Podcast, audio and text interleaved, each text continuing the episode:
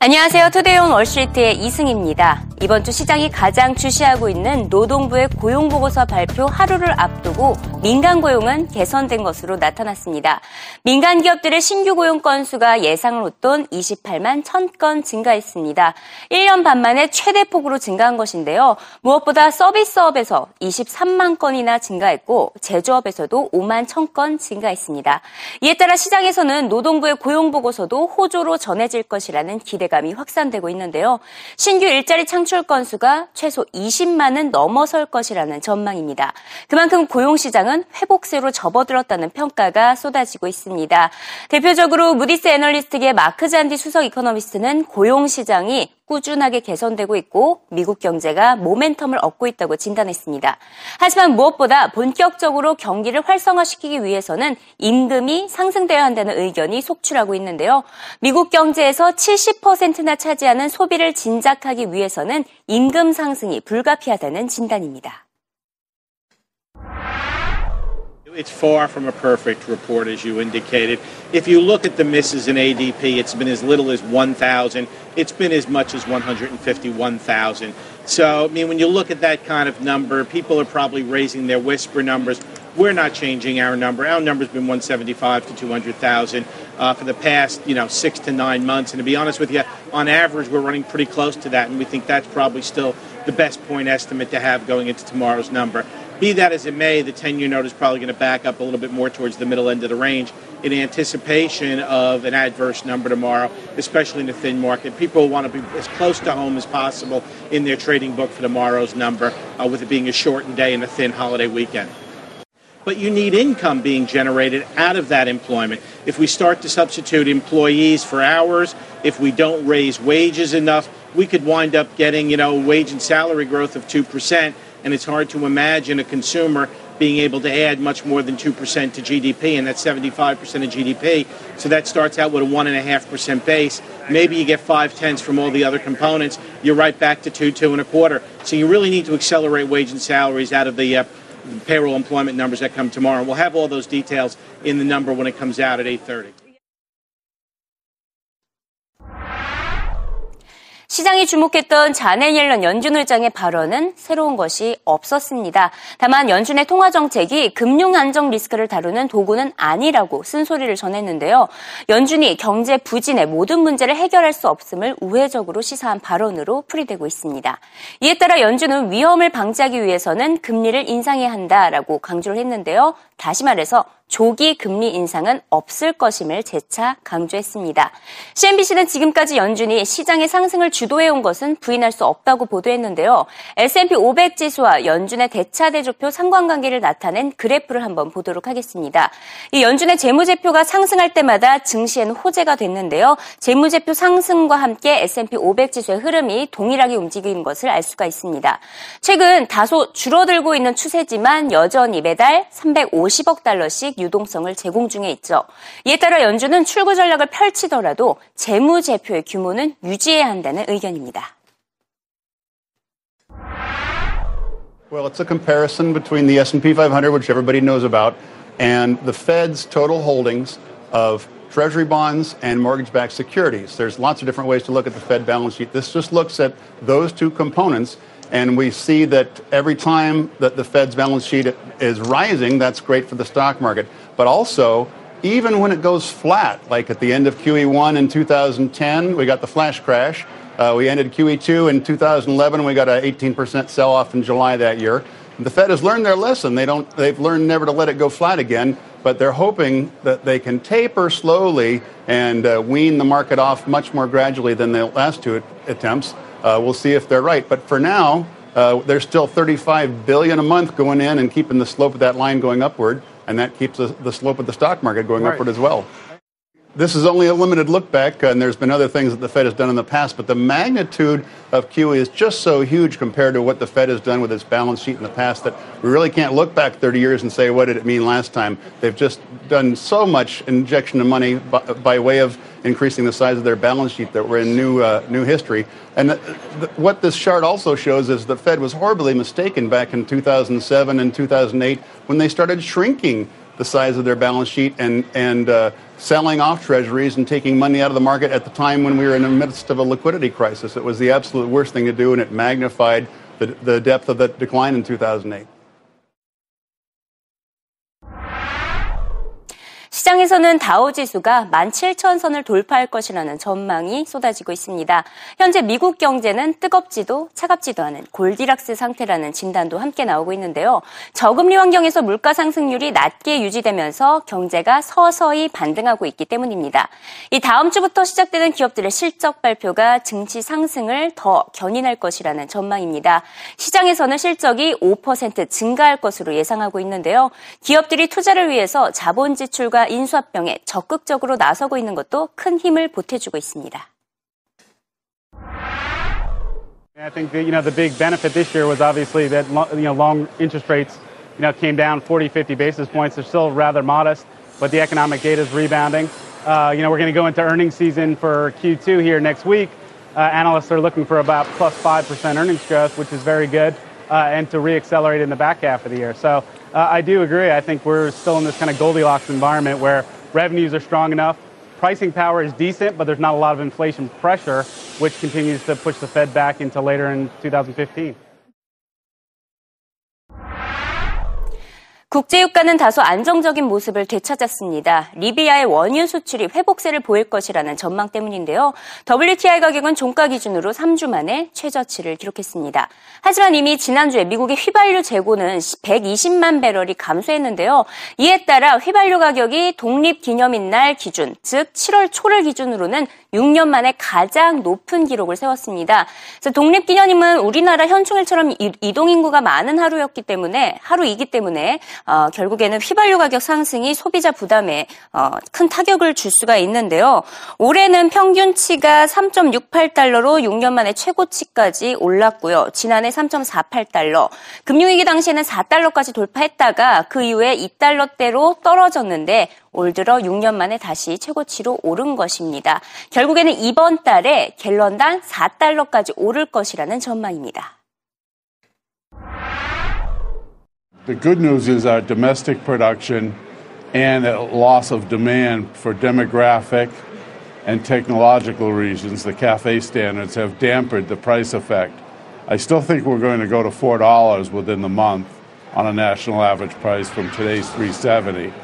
But uh, the good news in it is that, that we have lessened our reliance on, on gasoline because of the urbanization, Zipcar, Uber, now families don't own three cars per family. There's a profound demographic trend going on downstream in the industry. We could go down further if the government would actually uh, institute certain policies that would.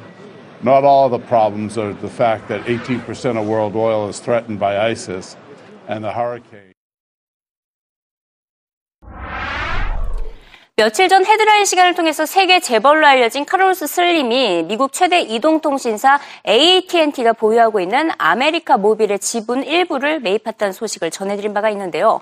AT&T가 미국 최대 위성 TV 업체 디렉티비 인수를 추진하고 있기 때문입니다. AT&T는 디렉티비를 490억 달러 인수하는 계약을 체결한 바가 있죠. 디렉티비와 아메리카 모빌은 이렇게 남미 시장을 지배를 하고 있습니다. 남미 시장에서 위성 TV 시장 경쟁 관계에 놓여 있기 때문에 이번에 이렇게 인수를 한 것입니다. 이에 대해서 랜달 스티븐 AT&T CEO는 친구 관계였던 슬림이 이제는 경쟁자가 됐다라고 밝혔는데요. 이에 더해서 AT&T CEO는 디렉티비 인수로 broadband 이용을 1,500만 가구에 추가적으로 공급하고 방대한 비디오 콘텐츠도 제공하고 될 것이라고 밝혔습니다.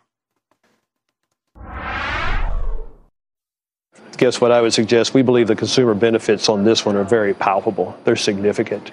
Uh, the idea that this transaction, uh, with what it does to the TV profitability for us, changes the, the economic equation for building broadband.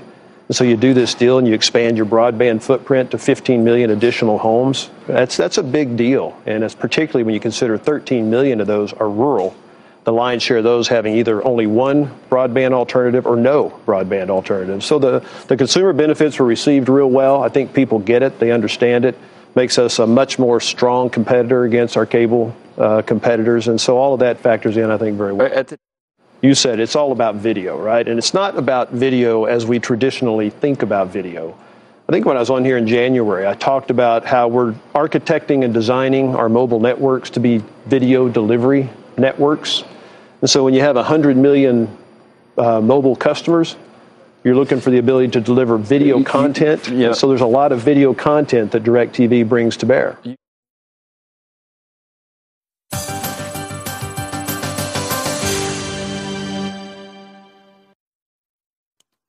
현재 이 시각 CNBC 헤드라인을 살펴봅니다. 첫 번째 헤드라인으로 니콜라 사르코지 전 프랑스 대통령이 사진이 올라와 있는데요.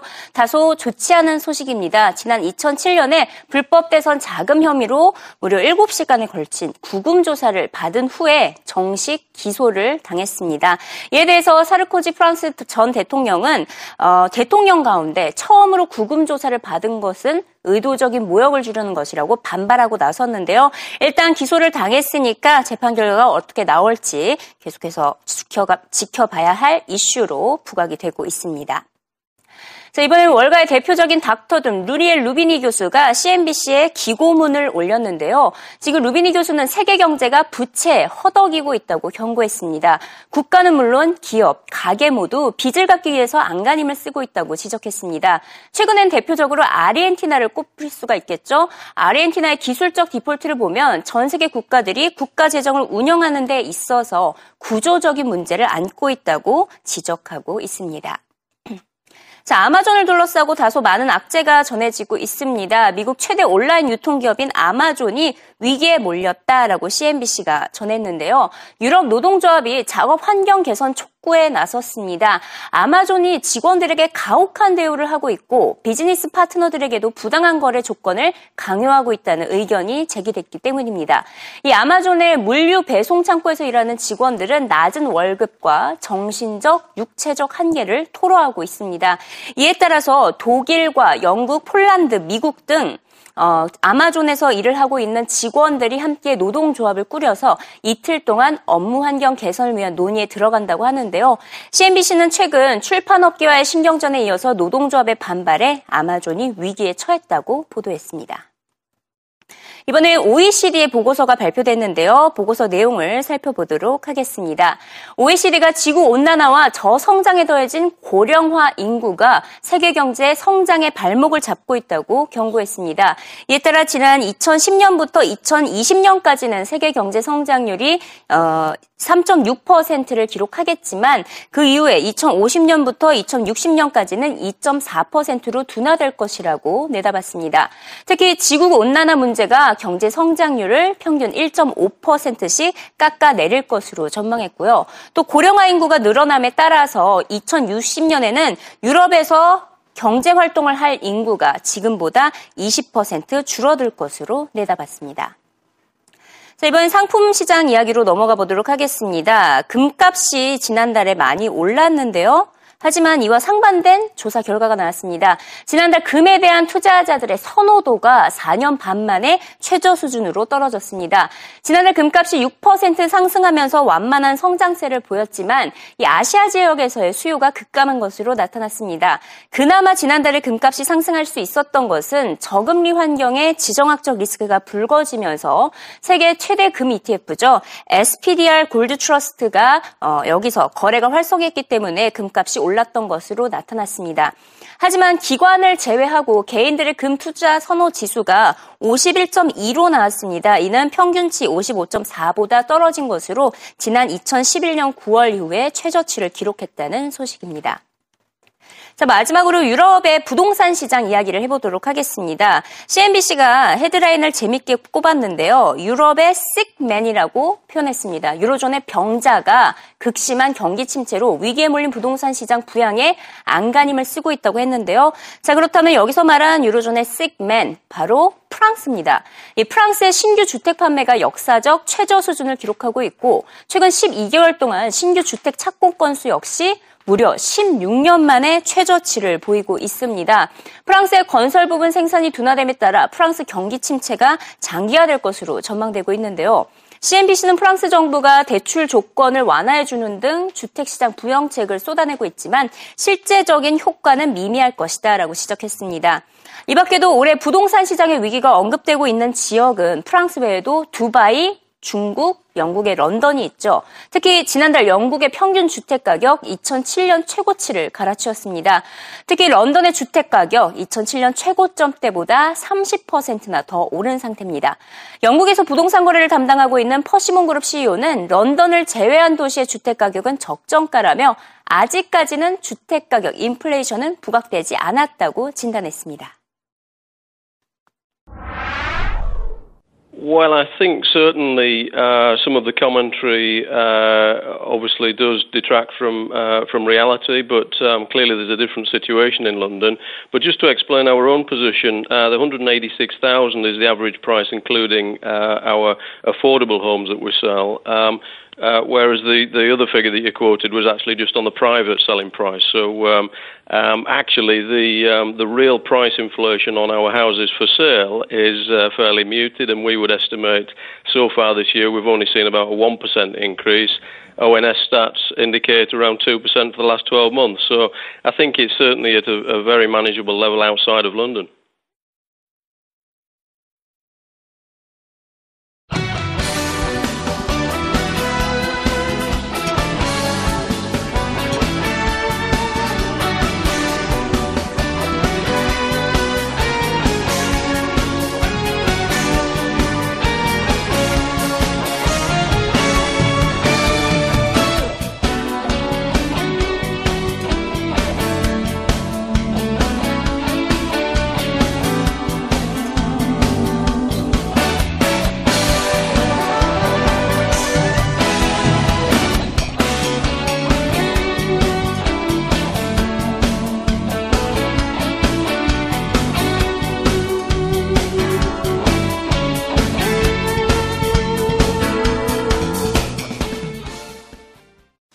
네, 다음은 해외 기업 뉴스 한번 살펴보겠습니다. 페이스북의 이 미국 내에서의 사용자 증가세가 주춤하는 동안 남아메리카와 아시아 등 신흥 시장 내에서의 사용자는 꾸준히 지금 늘어나고 있습니다. 이에 페이스북이 더 적극적인 현지화 전략을 통해서 신흥 시장을 공략하고 이를 통해서 광고 수익을 극대화하겠다는 전략을 내놓았습니다. 예를 들어서 인도인들의 이 부재중 전화가 많은 것을 이용해서 부재중 또는 다시 전화를 달라는 메시지를 무료로 남겨주는 광고를 개발하고 또 테스트 중이라고 월스트리트 저널은 보도를 했습니다. 인도의 페이스북 사용자는 1억 명에 달하고 있는데요. 2010년에 800만 명에 비해서 폭증하고 있는 추세입니다. 네, 페이스북 소식이 또 한 번 전해지고 있습니다. 비디오 광고 업체 라이브레일을 인수하기로 했다는 소식도 전해졌는데요. 라이브레일은 온라인 비디오 광고 업계의 거물이 되겠습니다. 미국 프로야구 MLB와도 광고 계약을 체결한 상태인데요. 인수 가격은 일단은 발표되지는 않았습니다. 다음 소식입니다. 정유업체 엑손모빌이 벨기에 앤트워프에 10억 달러, 1조 원 이상을 들여서 정유시설을 확충하기로 했습니다. 현재 유럽 내 정유시설은 규모가 축소되거나 폐쇄되고 있는 실정인데요. 수요가 부진한 데다 미국산 원유의 가격 경쟁력이 상당히 크기 때문입니다. 하지만 엑손모빌 측은 장기적인 수요 반등을 기대하면서 저가의 대유럽 설비 투자를 늘린다는 입장을 내놓았습니다. 다음 소식입니다. 중국의 PC 업체 레노버가 23억 달러 규모의 IBM low-end 서버 사업 인수를 올해 안에 마무리한다는 계획을 재확인했습니다. 양 위엔칭 CEO는요, 수요일 주주총회 후 가진 기자회견에서 기존 계획에 변경이 없다면서 이같이 못 박았습니다. 미국 정부는요, 보안상의 이유로 중국 기업의 미국 기업 일부 사업 인수를 꺼리고 있어서 레노버 CEO의 의중에 상당히 관심이 가고 있습니다. 마지막으로 간략하게 말씀을 드리겠습니다. 메리바라 GM CEO가 오는 17일에 상원에 출석해서 또 한번 질의응답을 받는다고 합니다. 어떤 말을 할지 그리고 GM의 주가는 어떻게 반응할지 계속해서 관심 있게 지켜볼 필요가 있을 것 같습니다. 지금까지 해외 기업 뉴스까지 살펴봤습니다.